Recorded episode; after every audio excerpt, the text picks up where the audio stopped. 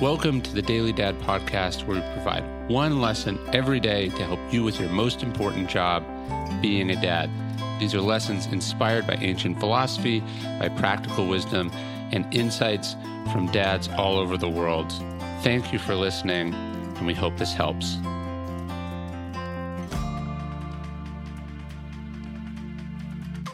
This is what putting them first looks like.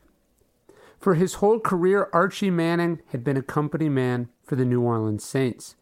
He was great, but the team was terrible. For years, they had lost. For years, he had endured poor offensive lines, poor drafting, never even coming close to contention.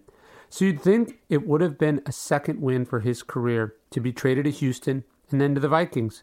He still had years left in him, a real shot being part of a winning team.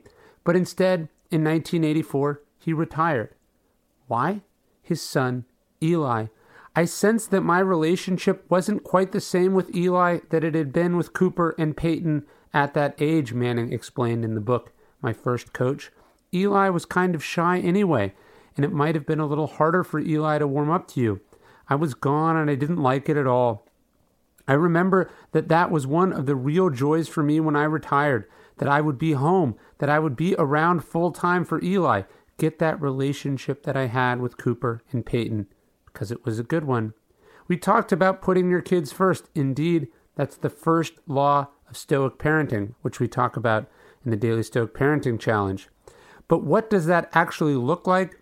It looks like what Manning did. He walked away from his career, he hung it up early, not because his wife demanded it, not because his son was arrested, but because he could sense that not being around enough was having an impact on young Eli. That's what great parenting looks like, what true greatness on and off the field looks like.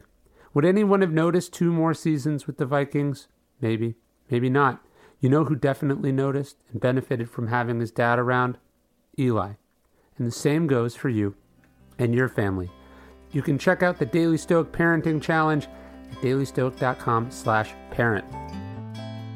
Hey, thank you for listening to the Daily Dad podcast. Leave us a review in iTunes. It helps a great deal.